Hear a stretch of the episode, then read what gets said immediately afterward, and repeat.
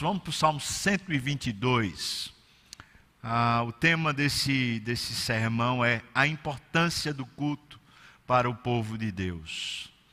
E uma pergunta é: quando vamos à casa de Deus, nós nos alegramos? Porque o salmo começa dizendo isso: alegrei-me quando me disseram vamos à casa do Senhor. É isso mesmo, né? Nos alegramos quando vamos à casa do Senhor. Pois bem, o Salmo 122 trata sobre a importância do culto. Diz assim o Salmo 122: Alegrei-me quando me disseram, Vamos à casa do Senhor. Pararam os nossos pés junto às suas portas, ó Jerusalém. Jerusalém, tu que estás construída como cidade compacta, para onde sobem as tribos, as tribos do Senhor, como convém a Israel para renderem graças ao nome do Senhor. Lá estão os tronos de justiça, os tronos da casa de Davi. Orai pela paz de Jerusalém. Sejam prósperos os que te amam. Reine paz dentro dos teus muros e prosperidade nos teus palácios.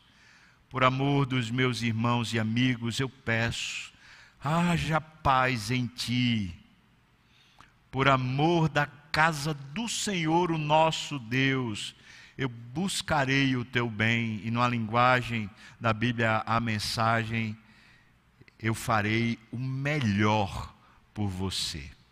Vamos orar, irmãos. Senhor, abre os nossos olhos, nos faz ver a preciosidade da qual não podemos abrir mão do culto, participar participar efetivamente do culto. Senhor, nos abençoa por meio do teu espírito, pela tua palavra. Então me unge, me capacita também a cada um dos meus irmãos que estão aqui, o pessoal da mídia, o pessoal do louvor, junta diaconal, todos os meus irmãos, os pastores que estão aqui. Bendito seja o nome por cada um desses irmãos. Que o Senhor abençoe suas casas, suas famílias, Pai. Abençoa cada meu irmão que está do outro lado, minha irmã que está do outro lado dessa, dessa linha de transmissão. No momento que estiver assistindo essa pregação, que o Senhor o abençoe, no nome de Jesus. Amém, Senhor Deus. Amém. Bom, uma das coisas difíceis do trabalho pastoral é quando a gente visita uma pessoa, quando a gente conversa com uma pessoa e ela disse para nós que, ah, não, eu, eu deixei de ir para a igreja, ou eu tenho faltado à igreja, e, e coloca lá uma, uma justificativa. Durante algum tempo eu até tentava dissuadir, né, mostrando a importância e também, às vezes, a pessoa ficava até sem graça porque percebia que era uma desculpa. Mas é impressionante porque toda vez que acabava né, a, a desculpa, e a interlocução, vinha uma nova desculpa. É, mas. E no final, muitas vezes, a pessoa constrangida falava assim: É, não, mas eu vou aparecer. Não é? Como se fosse assim, fosse uma questão de obrigação ou de constrangimento porque alguém está empulhando. Nós estamos passando um tempo, eu não falo nem da pandemia, eu falo do que a sociedade tem montado para nós, onde culto virou religiosidade. E as pessoas estão acreditando, mesmo antes da pandemia, acreditando que, não, eu posso viver com Cristo sozinho, o meu culto sou eu que faço. E parece-me que essa coisa do culto congregacional, do ajuntamento, parece que perdeu um pouquinho do sentido, como se fosse apenas uma questão de religião e não uma questão bíblica, um princípio bíblico para a nossa vida. Salmo 122 é o terceiro salmo do cântico de romagem, ou chamado também o cântico de subida. Muito interessante porque eles cantavam esses cânticos indo para Jerusalém para pelo menos uma das três festas anuais que eles tinham. Eles tinham também uma quarta festa, mas três eram principais e um judeu que era realmente assim penitente, piedoso, buscava pelo menos essas três ocasiões para subir até Jerusalém. E a gente fala subir porque Jerusalém fica num alto, num ponto alto. Então, de qualquer parte de Israel que fosse para Jerusalém tinha que subir. Então era um cântico de subida. O Salmo 120, como eu já falei, é aquele cântico da angústia, da tribulação, da pessoa pedindo a Deus misericórdia e se firmando no Senhor. O Salmo 121 é a certeza da proteção. É quando a gente diz: Eu sei em quem tenho crido e o meu Senhor vai me proteger. Portanto, a pessoa está garantida. A pessoa está indo para o culto e está alinhando o seu coração ali, dizendo: Senhor, me perdoa das minhas faltas e Senhor, eu confio em Ti. E aí chega no culto, Salmo 122, portanto, é quando eles chegam. É quando chegam no culto e ali no culto, então eles têm uma expressão interessante. Logo a primeira expressão do salmo: Alegrei-me quando me disseram, vamos à casa do Senhor. Esse, essa expressão, nos dias de hoje, pega muita gente de surpresa, não é? É quase como se alguém dissesse assim: e a casa de Deus? Dá para ser tudo isso? Uma, uma expressão, uma, uma outra linguagem que é usada para esse versículo é mais ou menos assim: Quando disseram vamos à casa de Deus, meu coração saltou de alegria. Será? Será que é para isso tudo a gente ir para a casa de Deus, trazer essa alegria toda? Lembro-me que passamos aquele período de fastio, aquele período em que a, o templo estava fechado, como agora também. E depois, quando abriu, abriu ali só para um grupo de 50. E lembro-me muito bem de irmãos que entravam no templo, e desde a hora que entravam, se sentavam ali no banco, passavam todo o período do culto chorando. Alegria imensa. Por que essa alegria imensa? Será que é uma obrigação, uma imposição da religião? Será que é isso? Será que é só uma questão de hábito? Veja o exemplo dos Estados Unidos antes da pandemia, um dado que eu achei muito interessante. Há mais pessoas no culto, isso antes da pandemia, tá? Havia mais pessoas no culto em qualquer domingo, por exemplo, do que há em todos os jogos de futebol, ou campos de golfe, ou pescando, ou fazendo passeios ecológicos. Então você imagina uma nação dita cristã, a importância do culto no domingo. Será que é só por uma questão de religiosidade? Será que essa alegria que está na Bíblia, vamos à casa de Deus, meu coração pulou de alegria, é só por causa de uma religiosidade? O culto é o ato mais popular para o cristão. E onde você encontrar um cristão, você vai encontrar um culto público, uma igreja. Porque faz parte da vida com Deus o culto. Quando disseram vamos à casa de Deus, meu coração saltou de alegria. Isso não era uma exceção para que se aspirava a ter, mas é um exemplo da média comum de alguém que se encontrou com Deus e quer viver para Deus. Mas por que é tão importante o culto? Por que, é que cultuamos? Porque há tanto culto voluntário, fiel da parte dos cristãos, espalhado pela terra toda. É impressionante porque até os países onde há perseguição cristã, onde não se pode cultuar, os crentes se reúnem para, para cultuar. Eles não ficam em casa isolados, mas eles vão, às vezes, em, em casas, eles se juntam em grupos para adorarem a Deus. Por que é que nunca achamos uma vida cristã sem que haja por trás, em algum lugar, um ato de culto? Nunca encontramos comunidades cristãs sem, sem encontrar também um culto cristão. Por quê?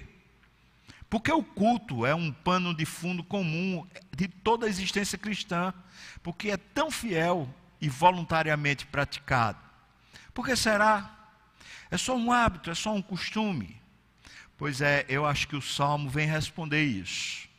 Nos versículos 2 e 3, você encontra, especialmente o versículo 2 agora falando, diz que quando eles chegavam a Jerusalém, eles paravam na porta eles ficavam na entrada, eles ficavam olhando para o templo. Não era só um ato de reverência, era você ficar estupefato diante do que você tinha agora para viver. Os discípulos, certa vez andando com o Senhor Jesus, quando chegaram na porta do templo, pararam e começaram a dizer para o Senhor Jesus: Que pedras, que construção. Me parece que a estrutura que o salmo está chamando a atenção a gente é isso. É a estrutura de Jerusalém, especialmente a estrutura física do templo, porque eles param, paramos os nossos pés junto às tuas portas, ó Jerusalém. Diz aqui o versículo 3: Jerusalém que está construída como uma cidade compacta. Trazendo uma ideia da arquitetura do texto, por isso eu quero colocar o primeiro motivo para a gente cultuar.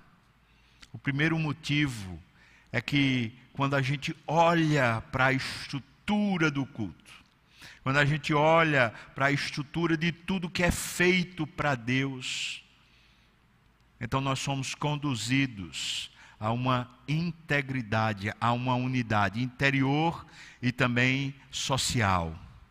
Eu vou explicar isso melhor o salmista destaca três itens que são muito importantes aqui. O primeiro, o culto nos dá uma estrutura funcional para a vida. O segundo, o culto supre nossas necessidades de estar em relacionamento com Deus. Em terceiro, o culto centra nossa atenção nas decisões de Deus. Então vamos dar uma olhada nisso. Veja o versículo 3. Está lá dizendo: Jerusalém está construída como uma cidade compacta. Né? Diz para versículo 4: Para onde sobem as tribos, as tribos do Senhor. E então diz: Como convém, ou seja, isso é que é o certo, isso é que é o esperado, que se vá até o templo para se adorar ao Senhor. Interessante. O culto nos dá então uma estrutura funcional de vida. Jerusalém, a cidade, para um hebreu, nessa época dos salmistas, nessa época especialmente do Velho Testamento, era o lugar, não um lugar, mas era o lugar de adoração. Só que ele poderia ser considerado também, mas isso não era o principal formato, podia ser considerado o centro geográfico, até mesmo podia ser considerado a capital política do país. Mas o que prevalecia na mente era o lugar de adoração. As grandes festas de culto, onde todo mundo ia, pelo menos três vezes ao ano, eram realizadas em Jerusalém. Em Jerusalém, tudo que Deus disse, ou seja, tudo que estava escrito, tudo que era cantado, e isso, claro, envolve a atmosfera do culto, lá em Jerusalém era lembrado e era celebrado. Então, quando você ia a Jerusalém, você encontrava as grandes realidades fundamentais da existência. O que é que você se encontrava? Você encontrava primeiro com Deus que criou você.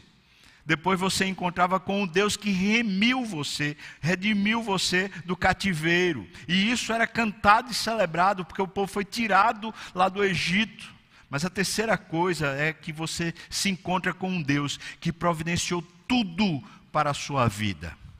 E o fato de você celebrar junto com a comunidade e ser relembrado, não apenas você pessoalmente, mas tudo ao seu redor, lhe relembrar essas realidades fundamentais, dá um centro para a sua vida. Deus foi quem me criou.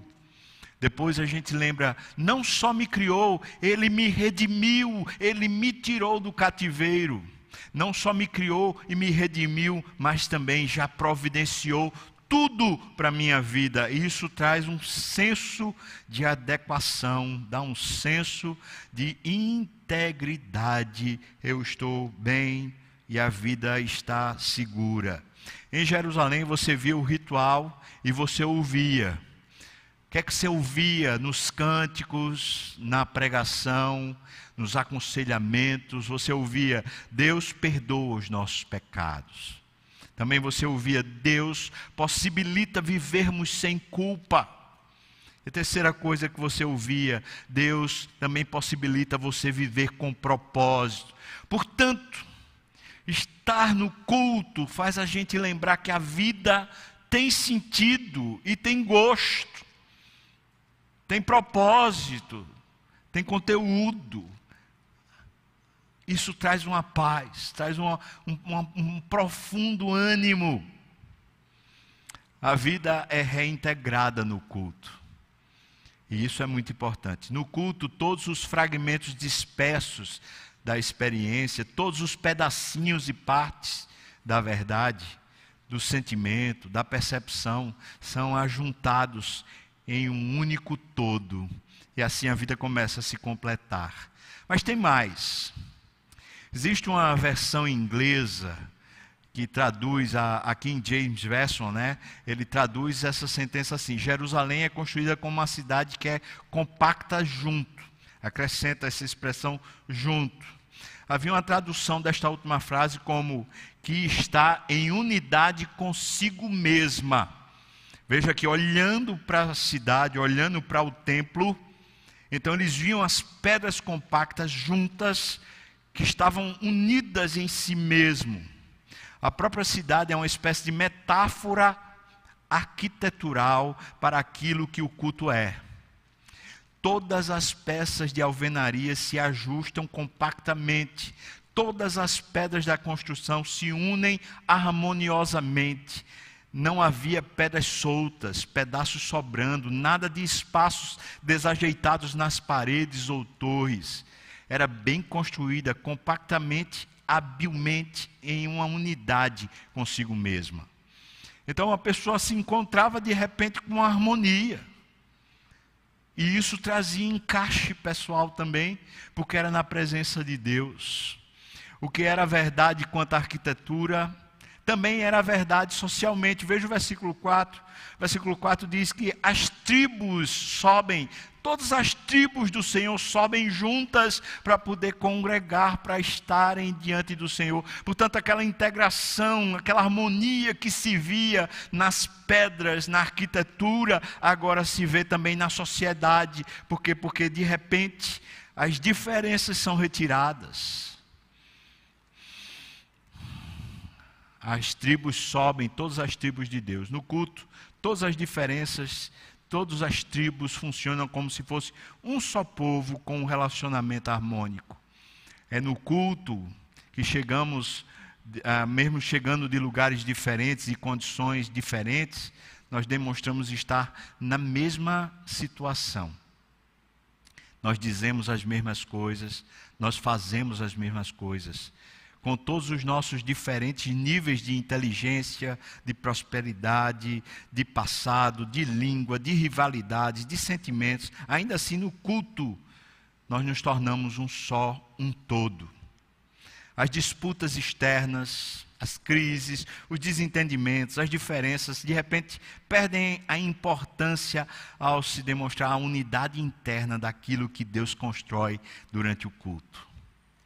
Isso tudo é invisível, mas ao mesmo tempo muito sentido, muito percebido enquanto estamos no culto. Quando nós vamos para o culto, semana após semana, entramos no lugar construído compactamente para, entre aspas, onde todas as tribos sobem, todas as pessoas que estão aí espalhadas por Recife, de repente se congregam e quando falo Recife, aqui eu estou realmente dizendo o grande Recife, porque vem gente de Garaçu, né?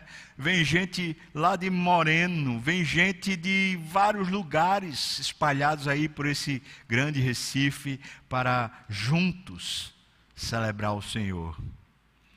Nós obtemos aqui uma definição operacional para a vida. É no culto que nós obtemos isso. O modo como Deus nos criou, os modos como Ele nos dirige finalmente a gente sabe para onde a gente vai e para quem a gente existe. Isso tudo dá uma integridade, isso dá uma harmonia, dá um sentido de vida.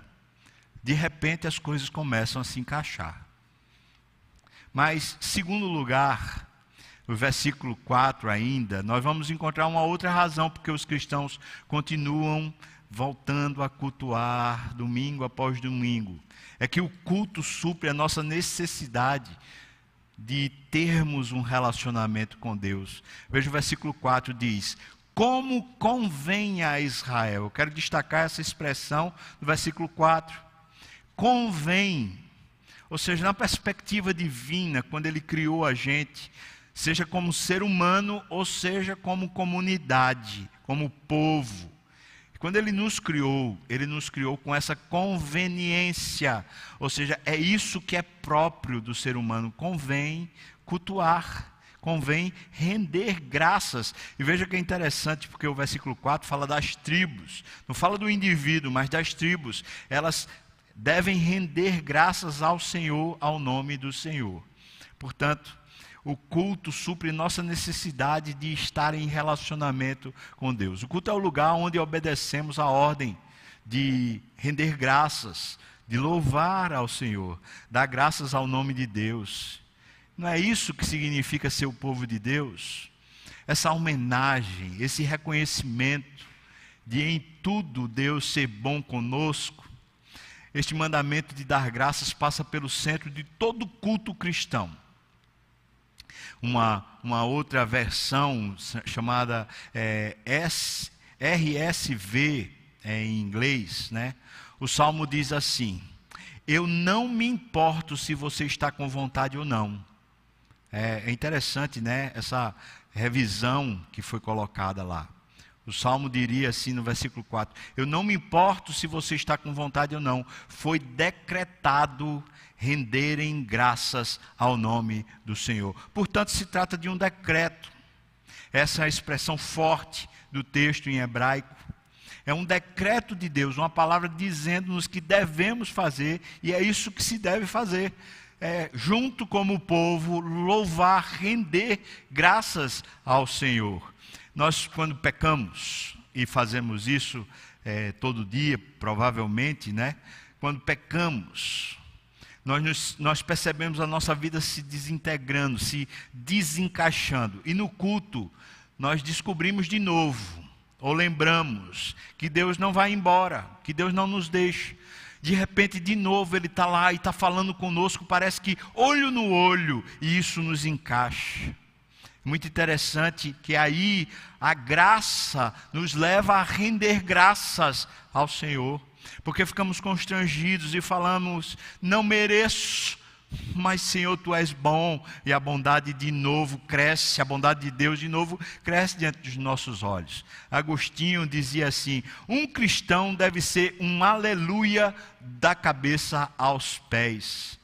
Deve ser essa pessoa maravilhada com Deus, porque quanto mais pecamos, isso aqui não é um aval para se pecar, mas está lá escrito por Paulo aos Romanos: que quanto mais pecamos, maior é a graça, a graça superabunda, ou seja, mais constrangimento nós temos para vivermos assim, rendendo graças ao Senhor. Essa é a realidade, essa é a verdade da nossa vida. Deus nos fez, nos remiu, Deus provê para nós a própria vida. A resposta natural para isso é louvar a Deus.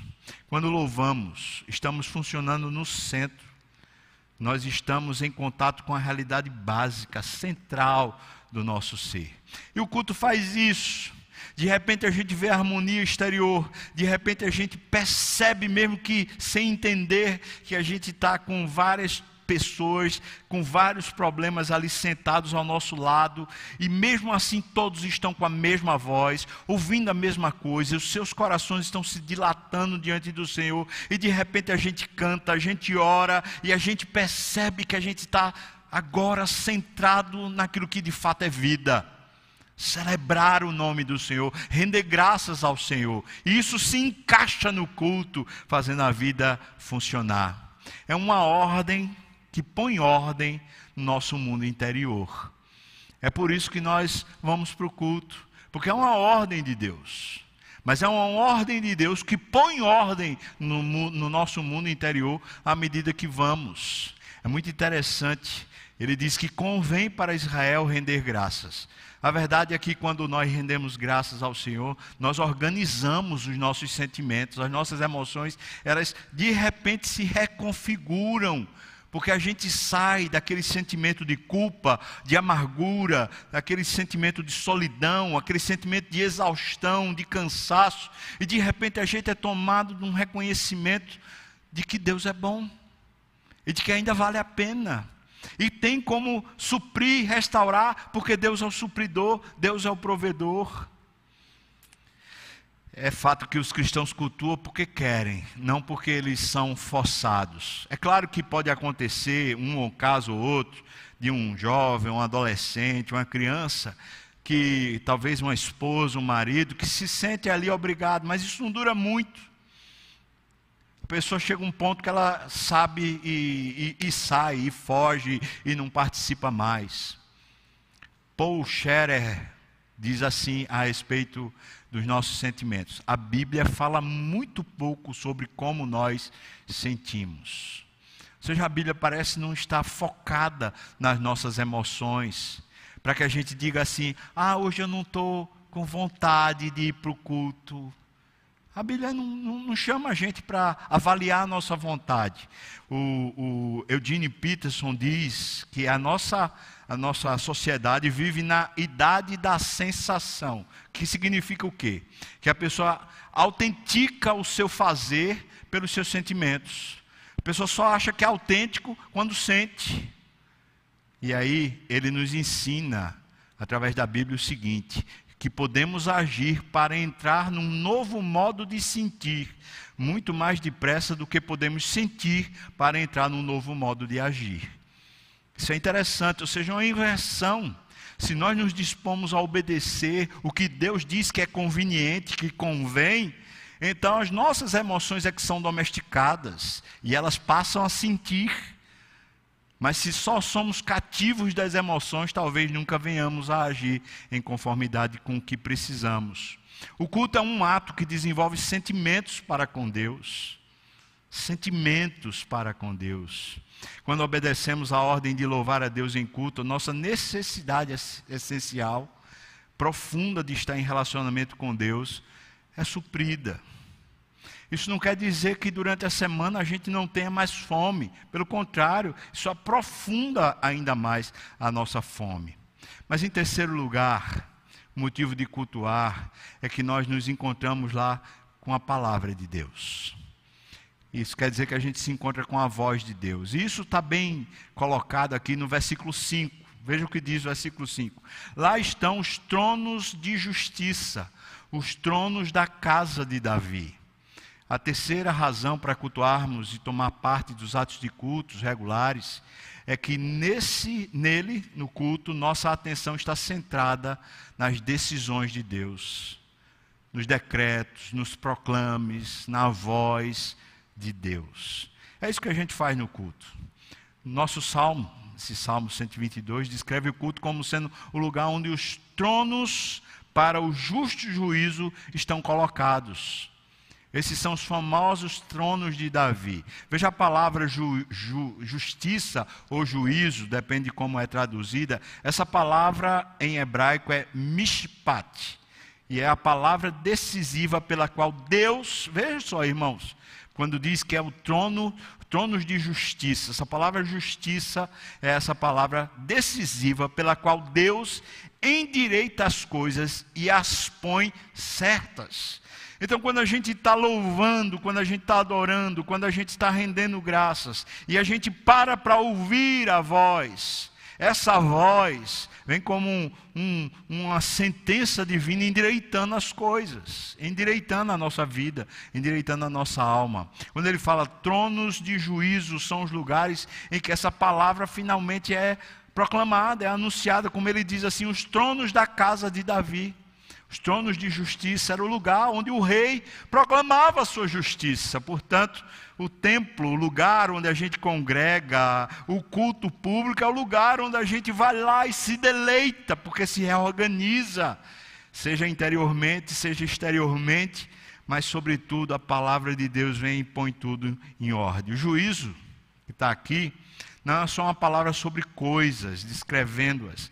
É uma palavra que faz as coisas, pondo em movimento o amor, aplicando a misericórdia, anulando o mal, ordenando a bondade. De repente as coisas começam a acontecer.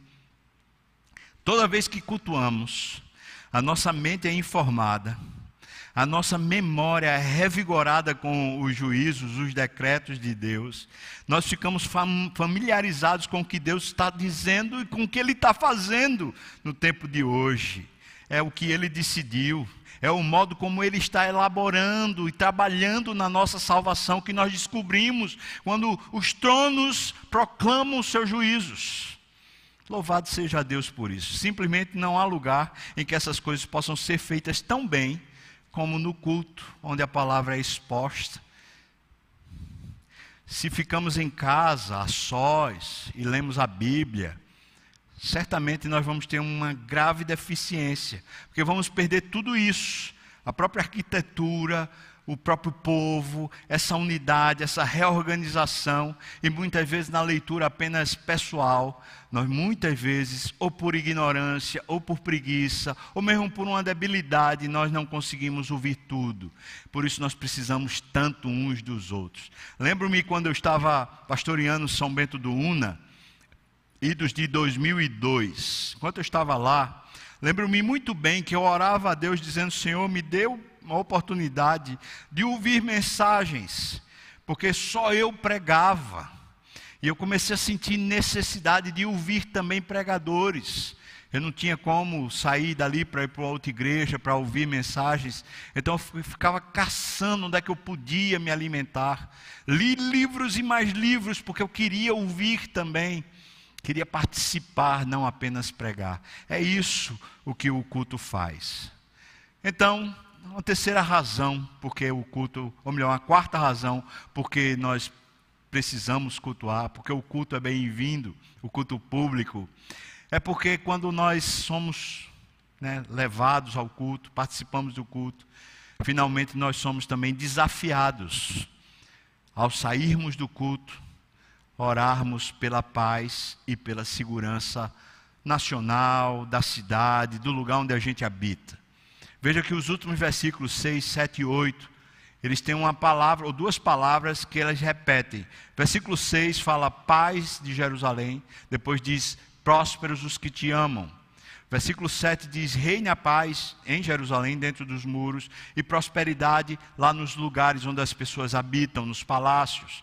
Ele diz então, versículo 8: Por amor dos meus irmãos e amigos, eu peço, haja paz, de novo, paz em ti. No versículo 9, ele diz: por amor da casa do Senhor, eu vou fazer o meu melhor por causa do nosso Deus. Muito interessante, então, que ao fim do culto, nós somos chamados, veja o versículo 6, logo a primeira palavra, orai. Nós somos chamados a fazer uma transição entre o culto congregacional, o culto público, onde tudo isso está acontecendo dentro de nós, a sermos levados para fora, para um mundo onde as coisas estão fora de ordem, mais uma vez. E a gente então é chamado a fazer isso através da oração. As palavras finais do Salmo 122 tratam de oração. É quando passa da liturgia e agora se encontra com a vida, com a guerra, com a beligerância, com os problemas, com as crises. Ou seja, você vai voltar para casa. Por mais que tenha sido extraordinário, por mais que tenha sido uma bênção, você vai voltar. E essa é a transição que acontece no Salmo. Então ele diz: volta orando, e ora pela paz, e ora pela prosperidade. O culto não vai satisfazer a nossa fome de Deus mas vai dar a gente ainda mais apetite. Ou seja, a gente sai instigado. Lembro-me quantas vezes eu saí do culto com vontade de orar. Eu saí do culto com vontade de ler a Bíblia. Eu saí do culto com vontade de chorar, pedindo a Deus misericórdia e graça. Quantas vezes, inflamado pela palavra, inflamado pelos louvores, o desejo era por mais de Deus, mais de Deus. É para isso que o culto está lá. Nossa necessidade de Deus não é saciada por tomarmos parte do culto, mas ela fica ainda mais profunda. Extravasa aquela hora e permeia a semana. A necessidade é expressa num desejo de paz e segurança. Nossa necessidade de cada dia são mudadas no ato do culto. Em vez de a gente ficar preocupado com tantas outras coisas, agora os motivos de oração estão estabelecidos nessas duas palavras: paz e segurança, nossas necessidades básicas. De repente, essas duas coisas se tornaram acessíveis. Quando a gente chegou para o culto, a gente estava atribulado, perturbado, em crise, e de repente a gente se deparou com Deus e com tudo que Deus está fazendo e com o povo de Deus. E agora a gente acredita que pode ter paz e acredita que pode ter prosperidade, que a palavra também é no sentido de segurança. Essas duas palavras eu quero explicar para você. Shalom, essa palavra paz reúne todos os aspectos de completude que ressaltam do fato de vontade de Deus estar sendo completada em nós. A Shalom, portanto, é quando finalmente a gente percebe que Deus está fazendo alguma coisa e nós tomamos parte dessa alguma coisa. É a operação de Deus que, quando completa, libera torrentes de água viva em nós e pulsa com uma vida, uma vida eterna. Toda vez que Jesus curou, toda vez que ele perdoou ou chamou alguém, nós ali temos uma demonstração do shalom. A pessoa de repente entrou no eixo, ficou em paz, ela está integrada com a vida, a vida agora tem sentido e pulsa. Essa é a vida eterna com fontes de água viva jorrando no seu interior. Isso é shalom. Mas a outra palavra que é traduzida por prosperidade é chalvá. Essa palavra nada tem a ver com apólices de seguro, ou grandes contas bancárias, ou estoque de armas. Ou seja, não há segurança que está nas coisas que temos, nas coisas que podemos né, garantir. O sentido da raiz é lazer, leveza. A pessoa que fica bem, tranquila. A postura descontraída de alguém que sabe que tudo está bem porque Deus está acima de nós, Deus está conosco, está a favor de nós em Cristo Jesus. Orar por isso, orar por essa completude do céu, shalom, pela paz, que habite nos muros de Jerusalém, que habite na cidade, mas que habite também nos nossos palácios nas nossas casas, nas nossas famílias, essa completude de se sentir parte da obra de Deus e ver Deus agindo em você, mas também o chalvá faça parte, ou seja, essa leveza de que a vida está controlada, a vida está nas mãos do Todo-Poderoso, portanto ela está boa e ela é boa. A segurança de estar em casa, numa história que tem como centro a cruz, isso é o chalvá, chalvá é a descontra, descontração da pessoa que sabe que cada momento da nossa existência está à disposição de Deus, vivida sob a misericórdia de Deus. O culto dá início a uma participação diária e prolongada em paz e prosperidade, no modo como compartilhamos a nossa rotina de cada dia com Deus e com o próximo, porque agora nós estamos em Cristo. Portanto, o culto relembra e recoloca a gente no eixo. E é por isso que é tão importante. E é por isso que no Novo Testamento o culto deixa de ser três vezes por ano e passa a ser dominicalmente. Essa grande celebração, essa grande vida que nós estamos juntos.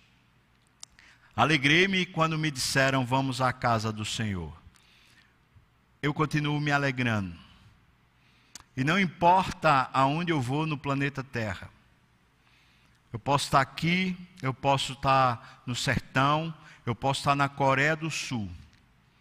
O lugar onde Deus me coloca, o lugar onde eu viajo, seja de férias ou seja a trabalho.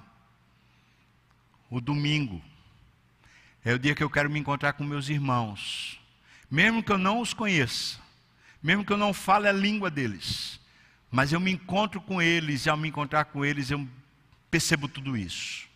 Eu me sinto em tudo isso, eu me vejo em tudo isso. Por isso eu me alegro. Alegrei-me quando me disseram: Vamos, vamos lá, vamos à casa do Senhor.